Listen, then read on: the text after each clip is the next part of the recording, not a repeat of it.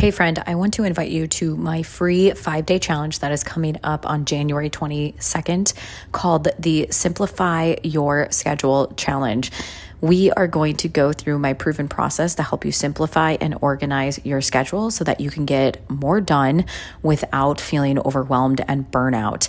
This challenge is for you if you are someone who tends to feel reactive in your business and maybe when you do plan things, you don't always follow the plan and it's not terribly consistent. You feel like things are being required of you left and right. You may get to the end of the day and you're like, what did I even get done? And you're not even sure what you accomplished at the end of the week. So, this challenge is for you if you are feeling that any of those in any which way. I'm going to be doing 15 minute training sessions every day inside a private Facebook group.